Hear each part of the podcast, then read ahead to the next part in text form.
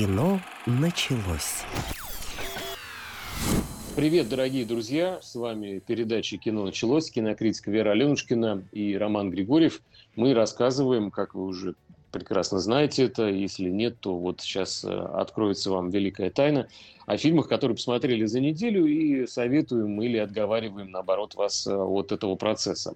Значит, на этой неделе, я так понимаю, что продолжаем все-таки в основном подпитываться киноматериалами благодаря онлайн-кинотеатрам и всяким онлайн-ресурсам, но также что-то можно посмотреть и на большом экране. Вот я так понимаю, что Вера возобновила, в общем-то, временно прекратившиеся какие-то пресс-показы для журналистов. Что ты успела посмотреть из того, что попадет на большие экраны? Ну и привет, во-первых. Привет, Рома, привет всем. Я не так давно видела обалденный фильм на пресс-показе, который называется «Зимун», но о нем поговорим в следующий раз. Это вообще вестерн, прям наш отечественный и очень крутой. А в этот mm-hmm. раз в прокате можно посмотреть «Скоро кончится лето». Это, в принципе, очень хорошая драма о прекрасных и ужасных, и романтичных, и интригующих девяностых. Ну, «Скоро кончится лето», мы все понимаем, что это, чья это песня, и кто ее написал, и куда идет отсылка.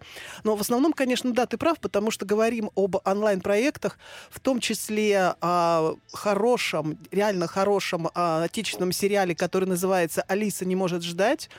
Mm-hmm. Довольно странный, сомнительный, тоже отечественный сериал, который называется «Пансион». Это новый шедевр от э, Святослава Подгаевского. То есть это такой хоррор, э, или точнее, не знаю, сериал ужасов, как сказать. Ну, что-то такое романтичное, но романтично-мистическое. Все как раз в стиле Святослава Подгаевского.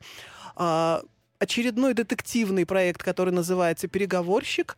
Ну и настоящее хулиганство, которое, я думаю, ты тоже видел, которое называется «Конец света». Ну вот где-то примерно так. Да, с Колокольниковым да. в главной роли, но не только с ним, там еще, конечно, целая плеяда актеров, и молодых, и не очень снимается. А вот про Подгаевского и фильмы ужасов я не совсем понял. Мне кажется, что радиослушатели тоже задают себе такой иногда вопрос. Все-таки режиссеры, они меняют жанры и пытаются как-то расширить, да, спектр тем и плавают из одной темы в другую, но вот товарищ ну, Подгаевский, да, он отличается... может быть, господин Подгаевский отличается вот редчайшим постоянством, как бы это по-правильному да. сказать. Я бы не назвал это постоянством, это какое-то вот упорство, может быть, достойное лучшего применения, потому что хорроры-то он снимает, но, насколько я понимаю, по рейтингам это ну, не так, чтобы прям вот там восемь девять или там семь с половиной, то есть вот как тебе кажется, почему человек достаточно молодой, который был вот на твоем месте в студии, и мы с ним делали интервью, и ты, наверное, тоже отдельно с ним да, разговаривала. Да, мы с ним два раза разговаривали, да. Почему парень э, затормозился вот на одном жанре? Ну, я не думаю, чтобы он прямо так уж затормозился. Он все-таки пытается как-то немножко расширять свою территорию, потому что в данном случае вот он вышел на территорию ретро-хоррора. То есть здесь дело происходит в начале девятнадцатого века. Это красивые девушки, длинные платья, э, специфические mm-hmm. костюмы, весь такой антураж романтический, мистический. Поэтому здесь немножко все-таки он отходит от, допустим, «Бабы-Яги», которая м- делалась в современных интерьерах. Но почему фильмы ужасов? Ну, ему кажется, что он нашел свою нишу, он в ней спрятался и, в общем-то, не собирается вылезать. Я не знаю, насколько это правильно. Я бы, конечно, попробовала бы походить, заглянуть, не знаю, за забор вот этого, этой хоррор-территории, но ему кажется, что так комфортнее, ну... Что ж теперь делать? Ну, это как, это как какое-то, я не знаю, может быть, не очень неудачное литературное какое-то и такое возвышенное сравнение, но вот как вот алкоголик какой-то заходит в один и тот же соседний магазин с выпивкой и закуской, и его видит кассирша и говорит: а, это ты? Ну, что тебе, как всегда? Вот, и то есть, как бы, вот, ну, ну, странно, ладно. А про что, собственно, фильм-то новый? Вот давай с него и это начнем. Это не фильм, это как раз сериал, который называется «Пансион». Он берет свое начало в начале девятнадцатого века. Есть таинственный остров, есть некий институт благородных девиц, куда девушки приезжают для того, чтобы учиться благородным манерам, учиться рисовать, быть женщинами, ну, в смысле, быть женственными, изучать музыку, возвышенные сферы искусств и так далее. Но однажды э, одна из этих воспитанниц исчезает, и на остров пробирается ее сестра, которую зовут Полина. Ее, кстати, играет Стасия Милославская. А, и девушка пытается понять вообще, что произошло, куда делась ее сестра. Она приходит сюда под чужим именем, да, с какими-то фальшивыми бумагами. И выясняет, mm-hmm. что на самом деле пансион — это такая мини-тюрьма, а, где всем заведует героиня Виктории Толстогановой, некая Захарова, которая, mm-hmm. в общем-то, барышня далекая от прогресса. Она считает, что предназначение женщины — это а, давать новую жизнь, причем давать ее в муках, и поэтому девушка должна изначально быть готовой к боли, она должна терпеть какие-то лишения, страдания, поэтому девушек, ну, в прямом смысле слова пытают, есть какие-то оккультные обряды, есть связь с мистикой, поэтому девушки время от времени сходят с ума, потом опять-таки пропадают, и вот новая героиня должна как-то приспособиться, во-первых, не сойти с ума самой, что, в общем, mm-hmm. довольно сложно во всей этой атмосфере, во-вторых, действительно надо выяснить как-то по-тихому, а не выдавая себя, что же стало с ее сестрой. То есть здесь одновременно и детектив, и мистика, и в то же время это, в общем, как-то ну, красиво по картинке, если говорить так примитивным языком, потому что длинные платья, розы, свет, не знаю, прически, в конце концов, симпатичные девчонки. Ну, как-то mm-hmm. вот так вот, да. Ну, то есть, э, все по-прежнему крутится вокруг каких-то, значит, заговоров, э, да, наговоров, да, да. вернее, не заговоры, на- наговоры, за- заклинания и какие-то ведьмы. То есть, тема такая, в общем, не до конца, ну, считает э, мы не, Ярослав мы Подгаевский толком, мы, толком, мы толком не знаем, ведьма тут или нет. А дело в том, что есть как бы небольшое предисловие, когда солдаты приезжают на остров и находят э, несколько девичьих трупов, которые просто вот валяются на территории. То есть, ведьма, не ведьма, но здесь явно что-то нечистое, и а, это как-то связано а, с какими-то убийствами, возможно, ритуальными, возможно, просто преступники какие-то здесь поселились и, в общем-то, не хотят отсюда уходить. Так что здесь вот, ну, вот на грани он идет между детективом и мистикой. А другое дело, что это иногда это очень топорно, слишком топорно. То есть меня вот это отталкивает. А, в сериале пока всего четыре серии, ну, не пока всего, это мини-сериал.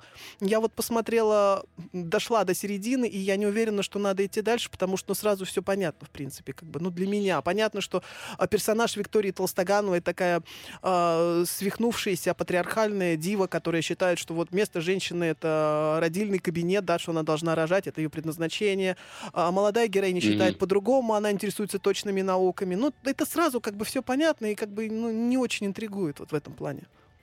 Понятно. Ну, то есть, если ты имеешь в виду, что он как вот топорно действует, то, получается, он такой дровосек, а, а, а, а, зрители, сказать, да. а зрители — это мы. То есть, мы такое бревно, на котором Подгаевский постоянно а, свой топор пытается как-то то ли заострить, то ли, в общем, короче говоря, решайте сами, смотрите, это все или нет. Я тоже поделюсь, значит, небольшим списком, который я посмотрел. Во-первых, конечно, фильм «На западном фронте без перемен». Это, видимо, кинособытие О, да. таких вот последней недели, может быть, даже двух, кто побыстрее успел его найти где-то и посмотреть.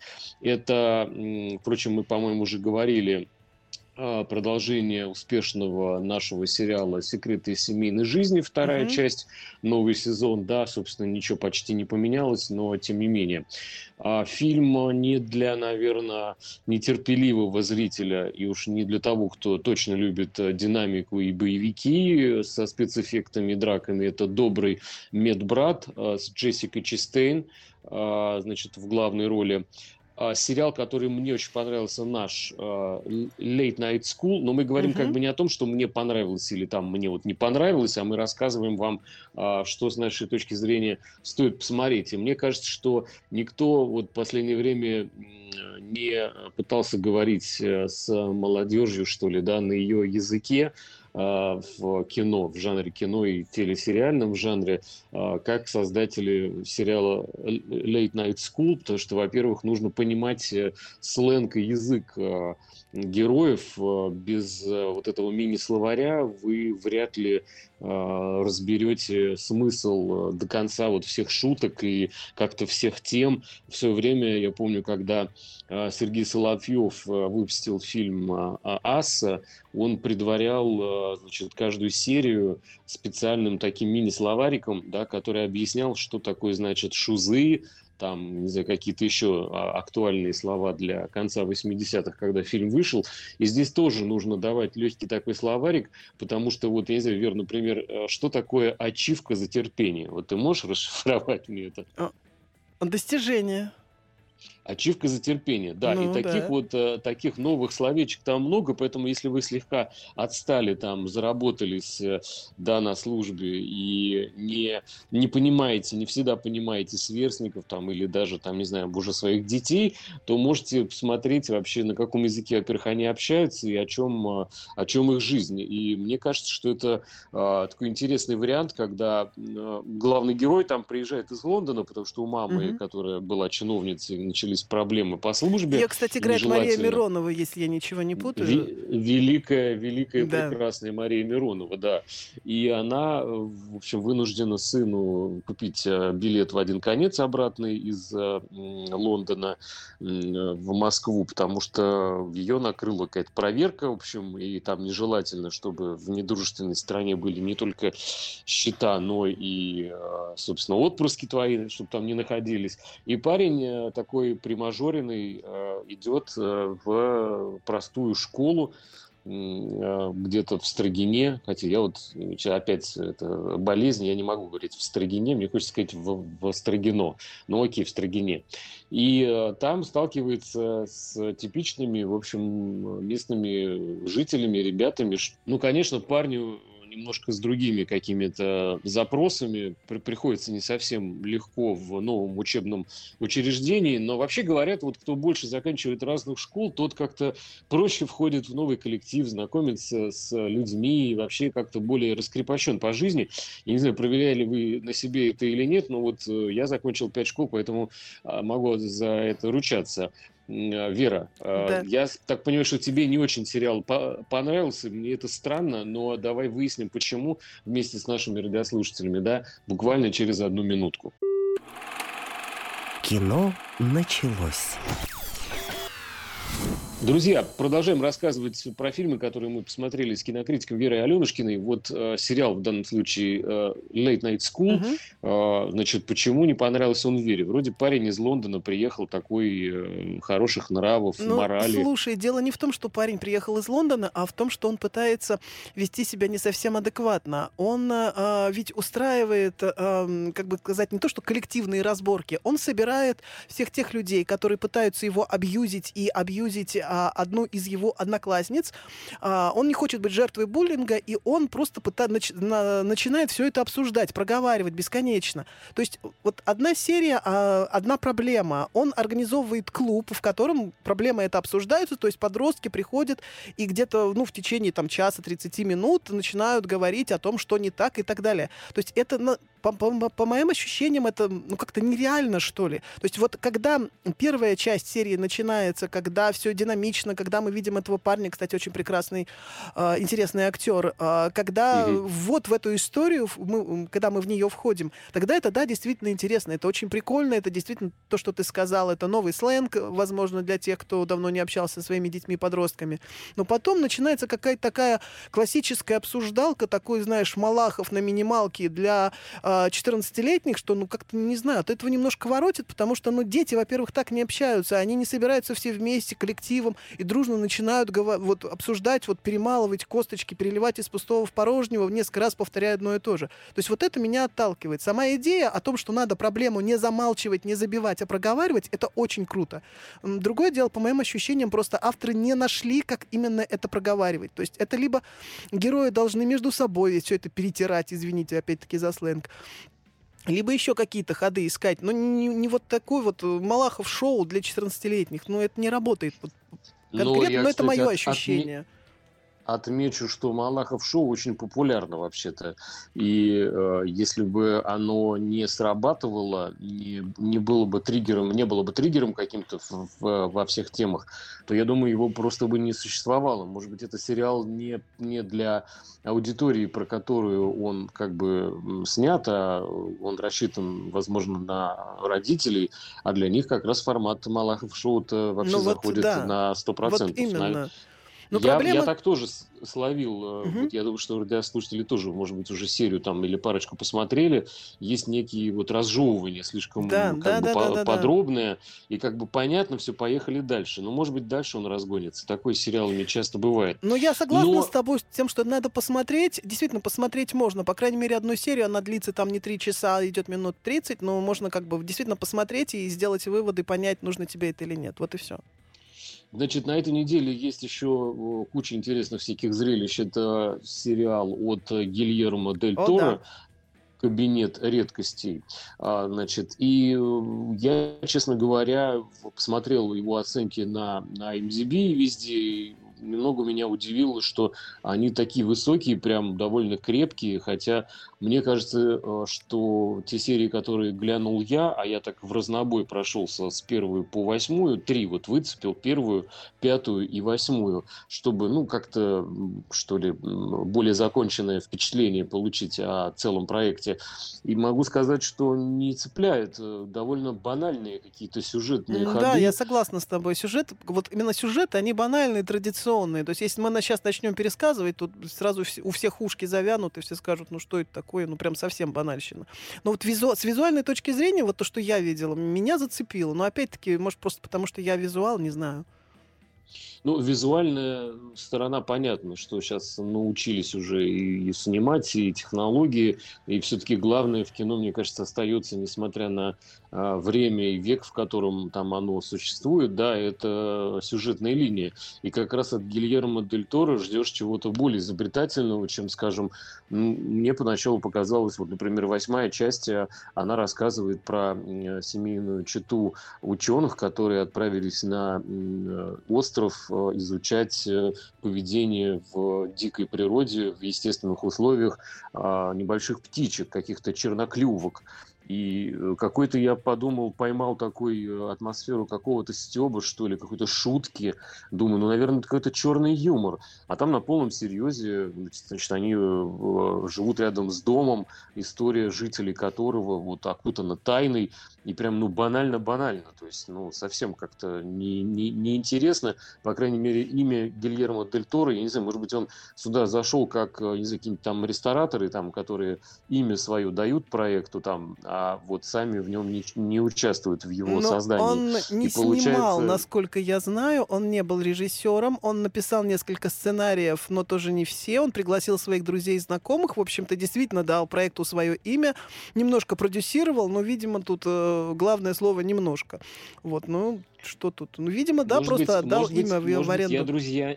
не добрался до тех частей, которые Гильермо Дель Торо не только продюсировал, но еще и, еще и написал, и написал для них да. сценарий. Да. Все остальные примазались, такое ощущение, к великому таланту режиссера и попытались что-то там изобразить.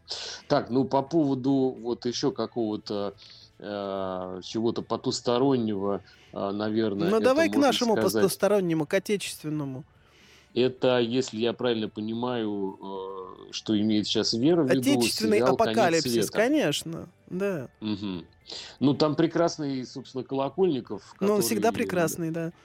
Играет э, такого дем- демонического какого-то, значит, господина, являющегося э, в самый неподходящий для жертвы момент, причем я не совсем до конца вот, в общем-то, понимаю э, миссию героя Колокольникова, то есть это, с одной стороны, дьявол, но как-то он э, вершит судьбы не только грешников, но еще и, в общем, довольно людей, э, ну, таких не, невинных, что ли, и это какой-то, в общем, новый какой-то антигерой с положительными характеристиками. Как вот ты ну, на это смотришь? Слушай, я могу поспорить, потому что я не вижу у него пока никаких положительных характеристик, может, просто мы разное количество серий с тобой посмотрели. Но его зовут Сатана. Собственно, он не стесняется, он признается сразу, он говорит, что он князь тьмы прямо изначально и, в общем-то, не пытается это скрывать. И он пришел а, учить уму-разуму своего сына, а, который, в общем-то, должен стать антихристом по его собственным а, намерениям, так сказать. А этого юного антихриста играет Семён Трескунов. И если мы представляем себе Семёна Трескунова, а, то есть то, как он выглядит, то понятно, что в нем демонического ничего нет. Это обычный простой парнишка, который которому нужно просто жениться на красивой девушке, которую он любит, и больше, собственно, ему в жизни ничего и не требуется. То есть ему становиться антихристом как бы, ну, никакого смысла нет, и желаний тоже. Поэтому, mm-hmm. когда он узнает, кто является его папенькой, он шарахается от такого родителя и пытается как-то от него откреститься, но в итоге ничего не получается. И он вынужден играть по правилам сатаны, который явился в этот, в этот мир для того, чтобы этот мир взорвать. То есть устроить апокалипсис с помощью своего вот внебрачного сына. Вот. Ну, я не знаю, как это сделано. В принципе, весь проект, он такой, что называется, на грани. Это действительно такой стёб, немножко чумовой. Но проблема в том, что как-то я вот не дружу с туалетным юмором, и мне иногда кажется, что всё-таки они немножечко, ну, за грань-то переходят, за буйки заплывают, и лично меня это отталкивает. Вот не знаю, как, какие у тебя впечатления, но у меня как-то вот, ну, не смогла, ну, вообще, я с ним подружиться, в общем, с этим проектом. Пока, по крайней мере. Обычно за, за буйками самое интересное и должно ну, тут да. начинаться.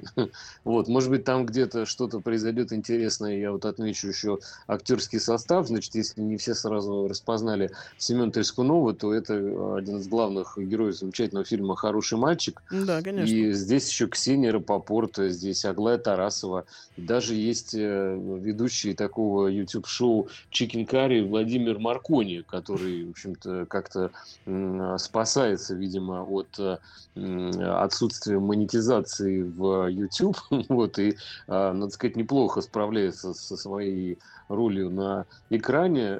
И я думаю, что, в общем, хорошо, что при делах Юрий Колокольников, который, ну, мне кажется, настолько нетипичный и не вписывающийся абсолютно в какие-то даже актерские широкие каноны персонаж, и играть он может абсолютно, ну, кого угодно, но в основном, правда, получается что-то отрицательные там персонажи у него, но таков, ну, отрицательных, видимо, типаж. Интереснее играть, это, это, в общем-то, актерская истина. Меня в касте, на самом деле, завораживает, как ни странно, если можно использовать это слово, Николай Шрайбер, который в данном случае играет ангела, потому что представить Шрайбера э, в виде ангела, это как бы, ну, очень сильную фантазию надо иметь, но в данном случае, видимо, этой фантазией авторы проекта обладают. Ну, окей, посмотрим, что будет дальше с ним.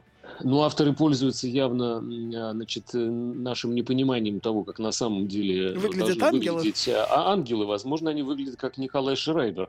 Вот. Но из него такой потрепанный они... жизнью ангел получился. Так что, в общем, может быть, они такие и есть, я не знаю.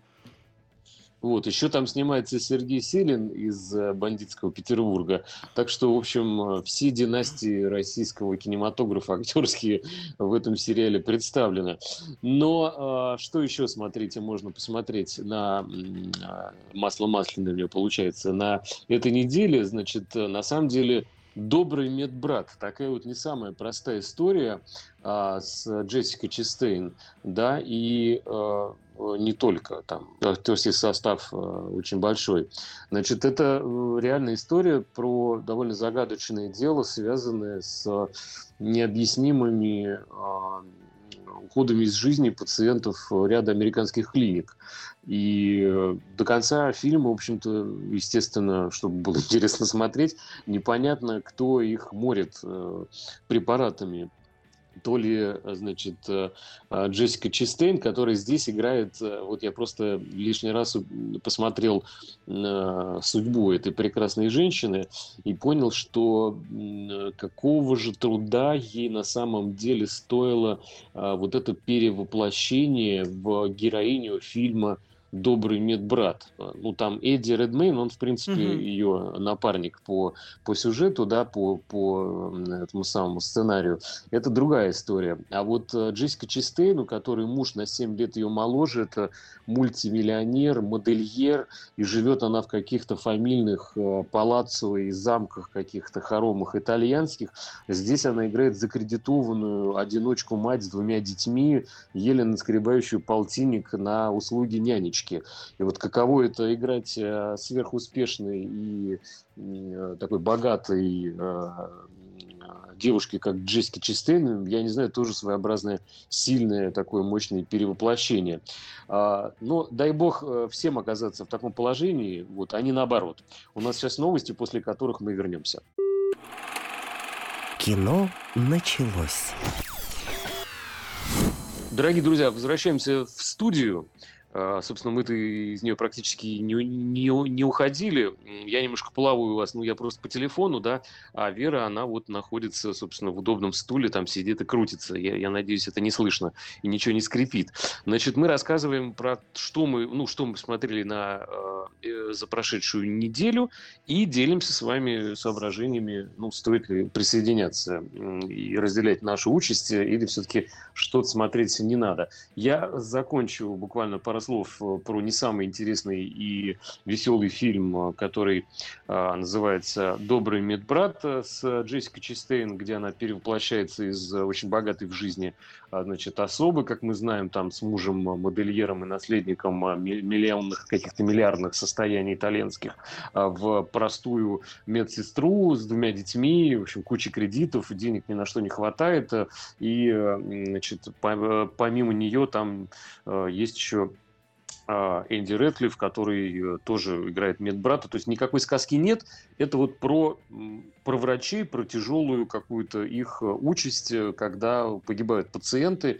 И я предлагаю все-таки оставить этот фильм на какие-то лучшие времена, чтобы не очень как бы грузиться таким печальным сюжетом, а перейти к чему-нибудь более веселому. Вот, может быть, Вера, ты что-то глянула такое симпатичное? А, ну, я не могу сказать, что я прям глянула что-то такое симпатичное и веселое, могу об этом рассказать. Но есть, в принципе, В принципе, хороший смотрибельный сериал, который называется «Переговорщик». И раз уж мы заговорили о врачах, то вот э, здесь главный герой в каком-то смысле тоже врач, только врач психологической помощи. Он гениальнейший психолог э, и долго работал переговорщиком. Э, переговорщиком, э, который необходим во время захвата заложников. То есть, если, не дай бог, происходит какое-то страшное мероприятие, если э, преступники захватывают банк вместе с людьми, mm-hmm. то он, его обязанность было приехать, сделать так, чтобы никто не погиб, сделать так, чтобы а, преступники отдали а, заложников а, и сами сдались, в общем-то, без... А, при этом тоже mm-hmm. оставшись в живых, чтобы полиции было, что называется, с чем работать. И он был одним из гениальнейших переговорщиков вообще в стране, то есть он был лучшим, а, но последнее его дело оказалось а, буквально трагическим, потому что некий а, крупный криминальный босс или криминальный гений, которого условно называют затейником, больше про него никто ничего не знает. А вот этот затейник организовал захват крупного банка, и среди заложников в этом банке оказалась дочь нашего главного героя. И так получилось, mm-hmm. что освобождение было не очень удачным, и девочка погибла. После этого он понял, что он не может больше этим заниматься, он понял, что он не может больше жить в своей семье, потому что, ну, как смотреть в глаза матери, а, чьего ребенка он не спас. Поэтому он уходит, он становится простым работником психологической помощи, то есть сидит на телефоне доверия, пытается разговаривать с теми, кому плохо, при этом гениальности своей как психолога он не утратил. Но в какой-то момент затейник решает вернуться, организовывает очередной захват банка и... подстраивает ситуацию так, что наш герой оказывается в этом банке и вынужден вернуться в собственную профессию. То есть затейник mm-hmm. начинает играть с ним в какую-то очень опасную игру, и человек понимает, ну, что вот он э, вынужден этого Я... затейника как-то поймать. Да. Все, прости, что я прерываю твой полет, вот такой прекрасный, и на таких крыльях как бы чувствуется, что тебе, наверное, эта вся история понравилась. Я просто предлагаю поступить иначе, может быть, жестче, вот отнестись к таким сюжетам, где переговорщик снова и снова возвращается к делу, который он бросил в прошлой жизни под разными там соусами. Почему он перестал этим заниматься, нам показывают в кино постоянно, и фильмов про переговорщиков просто, ну, миллион. Миллиарды, наверное. Более того, вот э, прям вот в названии слово «переговорщик» появляется чуть ли не каждые там три года фильм с каким-нибудь Уэсли Снайпсом или там, я не знаю, Сэмом Уоррингтоном. Но или в данном с Брюсом случае Уиллисом. Вместо... Я, я предлагаю, подожди, да. это еще не вся моя коварная мысль. Значит, вот фильм девяносто шестого года с Мелом Гибсоном «Выкуп». Значит, я даже не буду все это перечислять. Есть куча статей, вот куда я залез сейчас, Google mm-hmm. всему голова, и Яндекс тоже. И прям, прям вот подборки фильмов про переговорщиков. Я предлагаю, что сделать? Подвести легкий разряд тока к стулу сценариста, который э, придумывает э, вот такие сюжеты. И как только он э, там условно ограничитель поставит, если вот пятьдесят фильмов снято на тему про переговорщиков, он получает там слегка, там, я не знаю, сколько-то вольт э, в пятую точку. Потому что, ну, ну реально, как бы, ну, ну невозможно уже одно и то же смотреть. Ну, слушай, это, ты, немного, ты немного суров, но дело в том, что, во-первых, среди сценаристов, точнее, главным сценаристом является один из лучших наших отечественных сценаристов Олег Маловичко. Он реально, нереально крутой. Другое дело, что все-таки отечественных переговорщиков, я понимаю, что Брюс, Ви, Брюс Ли, Брюс Уиллис, там еще куча прекрасных людей, вот, но отечественных среди них не так много. То есть это все-таки наш проект, и он сделан, в принципе, не так уж плохо. Я не могу сказать, что это прям какой-то шедевр, который перевернет вообще все отечественное сериалостроение, но, тем не менее, он имеет место быть, и он действительно неплохой. Хорошо бы, чтобы каждый новый сериал э, что-то переворачивал э, в нашем кинематографе. Но это мечты-мечты, к сожалению, это невозможно. Да. А то, что самый лучший переговорщик, ты не зря оговорилась, это оговорка, я не знаю, по кому, но э, самый лучший переговорщик, конечно, Брюс Ли был, потому что что разговаривать там? Ломил, как бы, вот и все, кулаком по лбу дал, и все переговоры, они закончились. Собственно, и фильмы без лишних разговоров, если ты помнишь, наши радиослушатели, я думаю, конечно, тоже все это смотрели, а ничем прекрасны, тем, что там минимальный текст, а вообще ноль информации. Переговоры очень быстро проходят, и главное, перед твоими глазами, без всяких там реплик. Значит, давайте двигаться дальше. Ну вот не обойдешь, конечно, тему такую, связанную с фильмом, который вот вышел в онлайн-кинотеатрах для кого-то там вчера, для кого-то неделю назад. Вы могли его скачать уже, да, и посмотреть в шикарном качестве. Это воспроизведение очередное, по-моему, четвертое или пятое, что ли, одноименного произведения немецкого писателя Эриха Марии Ремарка. Называется «На Западном фронте без перемен». Книга была написана им, по-моему, в восемнадцатом, что ли, году. А вообще-то в двадцать девятом, двадцать восьмом, двадцать девятом где-то так. В двадцать восьмом, в двадцать девятом, по-моему, появилась первая экранизация. А, нет, правильно, это речь идет как раз... Да, э, я ошибаюсь. То есть первая экранизация была где-то в тридцатые годы mm-hmm. появилась, ну, да. А сама книга в конце двадцатых. И с тех пор у нее уже есть несколько киноверсий. Вот я, честно говоря, другие не видел. Э, наверное, надо посмотреть, потому что задача самого писателя и режиссера вот этой версии актуальной, да, двадцать второго года, не показывать виновных, да, в Первой мировой войне, а максимально дистанцироваться вот от этих обвинений, да, кто там жертва, кто пострадавший, кто, кто, кто виновен, а показать, насколько ужасна сама по себе война. И мне кажется, вот э, в данном случае все, все получилось э, как нельзя лучше. Фильм, конечно, два с половиной часа идет. Это не самое такое короткое, что ли, зрелище э, и не самое приятное, наверное. Но, э, тем не менее, мне кажется, его надо, надо, надо посмотреть, потому что ну, здесь д- действительно история двух героев э, под конец, да, хотя изначально их было больше, которые элементарно выживают в этой адской мясорубке Первой мировой войны. И это два немецких солдата, которые просто ну, неминуемо идут к своей гибели. То, что шансов на выживание, это не спойлер, да, это понятно изначально, нет ни у кого из них, тем более, что, ну, какие спойлеры, если уже три или четыре экранизации было, и этот, это произведение Ремарка, я думаю, что многие еще и читали, но вот так холодно, что ли, отстраненно, подаль, стоя, да, в поле и рассматривая вот этот нечеловеческий ужас э, э, гибели людей и весь цинизм э, абсолютного обесценивания жизни, э, мне кажется, что этот фильм вот заслужил, может быть, многие говорят, что он вообще на, на «Оскар» идет. Я не знаю, слышал ты это или нет. Я слышала это, я, честно говоря, боялась смотреть. После твоего рассказа теперь не боюсь. Но дело в том, что просто «На Западном фронте без перемен» одна из главных э, книг о войне вообще в принципе для меня. Mm-hmm. То есть когда Когда я, допустим, смотрю какую-то не очень удачную, не очень удачный боевик о войне, неважно какой, я всегда сравниваю именно вот а, с тем ощущением, которое возникает после книги. И это, как бы, знаешь, такой, такая проверка, такая лакмусовая бумажка на правду. А, потому что если вот нет ощущения ужаса, которое возникает от э, книги а, «На Западном фронте без перемен», а, mm-hmm. ну, значит, просто фильм фальшивый сам по себе. Вот, ну, так бывает.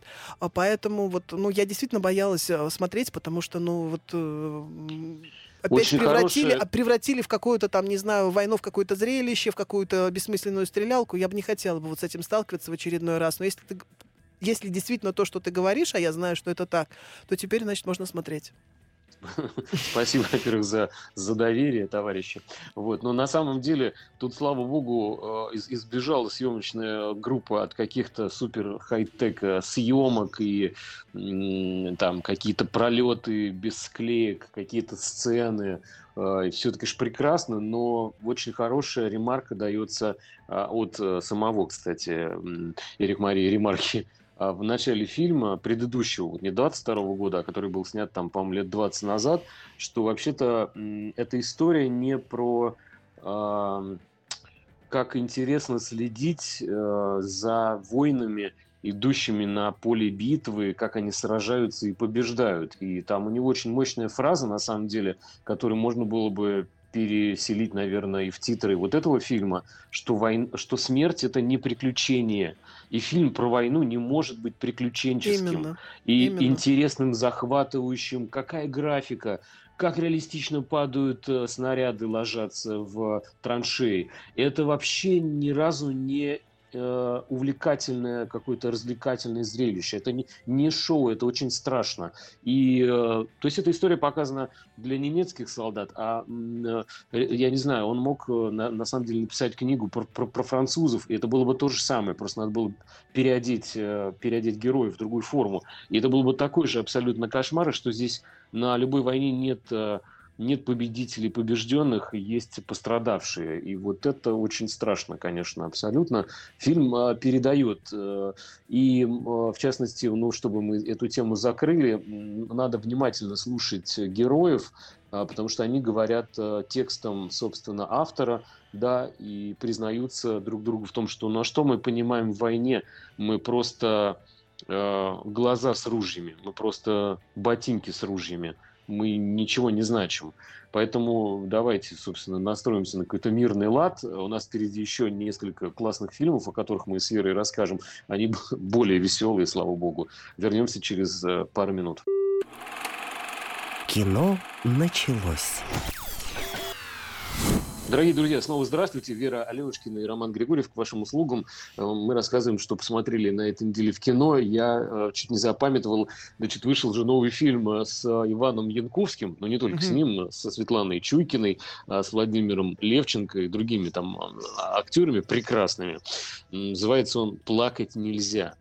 И, ну, как бы я вот долго думал, а почему-то актеры так или иначе снимаются вот в проектах каких-то иногда не, не выстреливающих, да. Ну, во-первых, они не могут ручаться за успех, да, своей работы очередной. А во-вторых, просто что-то же есть надо. Вот. И, как бы, наверное, вот это вот есть надо, на что-то зарабатывать нужно, является каким-то хотя бы оправданием а, вот участия этих прекрасных актеров в фильме «Плакать нельзя». Потому что здесь тема, на самом деле, ну, настолько м- слезливая и горестная, э- но так э- топорно, вот как выражается Вера Аленушкина, вырублена в самом сюжете, что ей верить очень трудно. Значит, смотрите, угу. достали, все, достали все платки. Да. Значит, есть некая русская эмигрантка, которая угу. живет в условной Скандинавии, там, в какой-то одной из стран. Значит, и у нее муж журналист, который э, работает в Сирии. Угу. Он потом умрет, естественно, муж этот. Вот, уже все, один глаз пошел у вас слезоточить. Вот. Дальше у нее есть э, собственный сын, которого она притащила вместе с собой в эту Скандинавию, которому этот, значит, журналист погибший э, является приемным отцом. И ничего, в принципе, такого предосудительного главная героиня по отношению к ребенку не совершает, но местная полиция, которая занимается опекунством, да, и как-то какой-то вот родительской комнатой или комната милиции, как у нас это называется, короче, когда ходят и смотрят, как к детям относятся родители. Так вот, эта комиссия жестокая принимает решение забрать ребенка у русской иммигрантки и поместить его в местный что-то типа приемник для, для детей тяжелых родителей. И где ребенка, значит, впоследствии пытаются усыновить одни родители, другие родители, а он плачет на камеру, что верните меня к маме, которую только что он как бы не очень любил за ее строгость и, так сказать, серьезный нрав. А русская героиня при этом показана, ну, какой-то, хотя фильм отечественный вообще-то, да, то есть режиссер Наталья Назарова. При этом она свою же собственную соотечественницу, которую как бы надо вроде бы выгораживать и облагораживать ее образ, мол, несчастная, отобрали ребенка, да. Угу. А, значит, она при этом а, не то чтобы какая-то суперхозяйка, она очень много времени проводит за стримингом своих каких-то там а, для подписчиков, а, как сделать дом уютным, как сделать вот это хорошо, и здесь вот как бы понравиться мужу и быть хорошей мамой и хозяйкой одновременно, но на сына у нее времени не хватает. Тут такой шалопай-хулиган, с которым вот эта какая-то размолвка приводит к тому, что ребенка забирают. Но, значит, я допускаю, что есть нерадивые приемные родители не только у нас, но и по всему свету, у которых, конечно, нужно детей помещать на э, какую-то вот передержку, что ли, там, грубо говоря, да, ну, на какую-то вот остыть всем дать и потом посмотреть э, в состоянии или адекватном психическом э, мамаша, чтобы ребенка обратно ей вернуть. Неважно, кто она, русская или, там, или не русская. Но здесь просто вот э, жирной строчкой про, прошита тема, э, как плохо относятся к маме и ее русскому ребенку за границей. Даже не будем говорить, где, где, где конкретно. То есть однозначно принимающая страна показана очень негативно. Угу. Настолько негативно, что, в общем, ну, хочется сказать, ну, хорош, ну, ладно, ребят, ну, есть, конечно, какие-то кривые там э, эти комитеты, которые отбирают детей там у родителей, да, которых приняли, но все-таки не настолько, ну, как бы, зачем вот это все? То есть, как бы, ты автоматически, тебя режиссер манипулирует э, вот этим ребенком в кадре, да, и несчастной матерью, и настраивает тебя против этих там условных скандинавов.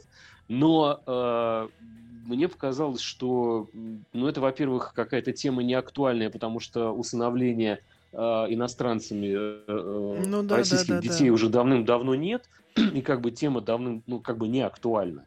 А потом, ну, ну, зачем же так вот показывать все прям, вот, вот, вот они вот, вот пальчиком, когда показывают, да, вот они плохие. Ну, ты вот на самом деле, делают, на это, самом деле, это сразу манипулирование. Да. На самом деле ты меня здорово удивил, потому что я видела первый фильм Натальи Назаровой «Простой карандаш», и он, в принципе, не такой уж позорный, если можно так сказать. Это вполне приличное кино, да, не без огрехов, да, не без каких-то там странностей, но, тем не менее, это, в общем-то, был крепкий дебют.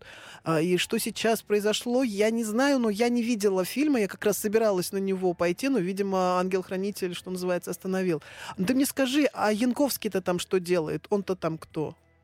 А Инва, Иван Янковский – это товарищ, который подрабатывает на рыболовецком судне, и он приходит на помощь к, собственно, своей соотечественнице, которая угу, попала в тяжелую жизненную ситуацию. И он здесь такой супергерой с пистолетом, который а. берется ей за определенное вознаграждение помочь отобрать... отобрать ребенка. Вот. Поэтому сам по себе Иван Янковский прекрасно справляется с поставленной задачей. Просто мне кажется, что всю актерскую группу изначально поставили э, в какие-то очень неестественные условия. То есть давайте покажем, что вот, вот они плохие, ну, какой-то вот они сюжет, вот злые. Да, действительно такой притянутый за уши, корявенький. Это очень, очень есть такой вот жанр, такой, знаете, плакатно-площадной. То есть вот как бы когда выносится вот очевидная какая-то крамола. Вот, вот это зло, а это добро. Mm. Вот. И как-то в это не очень веришь, потому что, ну, как бы э, прекрасный Янковский, Чукина, э, собственно, с такой печатью глубокого интеллекта и, в общем-то, таланта актерского, э, им, мне кажется, тяжело в такой вот э, какой-то истории, такой вот э, наспех сколоченной какой-то, да, э, как-то сниматься и адекватно там э, выглядеть. Но это бог с ним. Э, да, давай, Вера, ты разбавишь. А, ну, э, давай, наверное, раз уж мы заговорили о плакатности какой-то, а я расскажу о проекте, в котором как раз нет плакатности, в котором нет разделения героев на плохих и хороших, где все и хорошие, и все и плохие, все совершают ошибки, а, и при этом все при... ходят по грани, то есть они ходят а, буквально вот в шаге от катастрофы, и если сделают какой-то неправильный шаг, то они вот в, это, в, это, в эту тартарару, в эту пропасть Ой. Они и рухнут. Это что вот. Такое? Это на самом деле бытовая история, а, которую можно трактовать как отношения отцов и детей. Называ... Это сериал называется «Алиса не может ждать». Его писала mm-hmm. и снимала Наталья Мещанинова, одна из э, э, самых интересных актеров «Новой волны», если можно так сказать. А, собственно, про сам сериал. А, его главная героиня — девчонка, которая учится в последнем классе школы, и у нее с детства были проблемы с глазами. Она носила очки. Ну, носит и носит. Кто из нас очки не носит? Не проблема, в общем-то. А, кто-то линзы, кто-то очки. Ничего страшного. Но ее постоянно таскали по врачам, ее постоянно заставляли пить какие-то таблетки, а потом отвезли к какому-то очень крутому медицинскому светилу. После общения с, этой, с этим гениальнейшим врачом мама почему-то стала очень добрая, очень ласковая со своей дочерью, и девочка поняла, что с ней что-то не то. Поэтому она угу. первым же, что может сделать подросток, чтобы как-то выяснить, что происходит. Она пытается поговорить с мамой. Мама, естественно, говорит: а все прекрасно, девочка, все хорошо. А девочка же лезет в мамин телефон, находит переписку с этим э, гениальнейшим врачом и понимает, что у нее есть буквально несколько месяцев перед тем, как она может окончательно потерять зрение. Господи. То есть вот это вот и такая страшная история, но страх не только в том, что а, девочка может на всю жизнь оказаться инвалидом, а в том, что мать пытается скрывать от нее правду, она пытается скрывать правду от себя, она а, пытается делать вид, что ничего не происходит, она гнобит дочь учебой, заставляет mm-hmm. ходить ее в школу, а, заставляет причем совершать какие-то там подвиги во имя учебы, то есть заниматься как можно больше, а это опять-таки нагрузка на глаза и так далее. А девочка понимает, ну... что зачем ей учеба, зачем ей институт, это все бессмысленно. Мысленно. И она начинает совершать какие-то очень страшные ошибки. А, при этом школу она, естественно, по ее меркам, естественно, она бросает, потому что, ну, будущего, как она так хотела, какого-то научного впереди у нее точно не будет. Вот. А, при этом есть в сериале есть еще вторая линия со старшей дочерью нашей мамаши, а, в которой тоже все как бы идеально. Эта девочка, девушка давно уже вышла замуж, у нее ребенок, у нее а, вроде как бы внимательный муж. Муж, но если присмотреться, но. то в этой семье стопроцентный разлад, муж какой-то абсолютно неврастенник, ну, а, не понимающий жену Богу. и я, так я далее. Уж думал, я уж думал, не дай бог, у кого-то что-то хорошо в этой семье. А слава богу, у всех все плохо. Но и они как... все делают вид, что у всех хорошо. И проблема, в принципе, даже в самой мамаше, которая играет Анна Михалкова, которая вот просто не видит огромнейшей проблемы. Она ведет себя как, ну, как страус, уже, извините за банальное сравнение, то, что если ты закроешь глаза, то ты не увидишь, что весь мир рушится у тебя прямо вот под носом. То есть вот, ну, так, такая психология, такое поведение ни к чему хорошему, в общем-то, не приводит. Ну, друзья, не обессудьте, вот таковы, в общем-то, фильмы, про которые мы вам пытаемся рассказывать, они не всегда под, по нашей просьбе снимаются какие-то комедии, ну, как бы, что, что родилось, то родилось, вот, и в конце можно сказать, что, как там говорится, все они умерли. В общем, у меня еще остается второй сезон «Секретов семейной жизни», про который мы вроде бы заикались.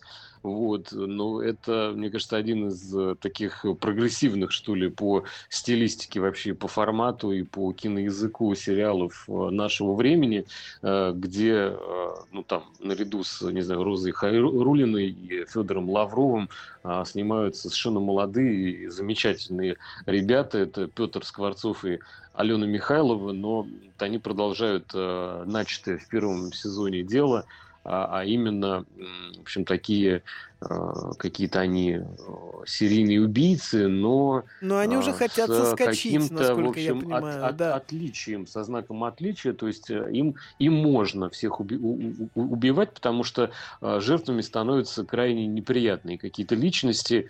Там не просто неприятные личности, там мегазвезды блогинга, то есть те, которые вот, ну, считаются паразитами, по крайней мере, с точки зрения а, их главного кукловода, который организовывает Фёдор им убийство Лавров, теперь, да, да, да.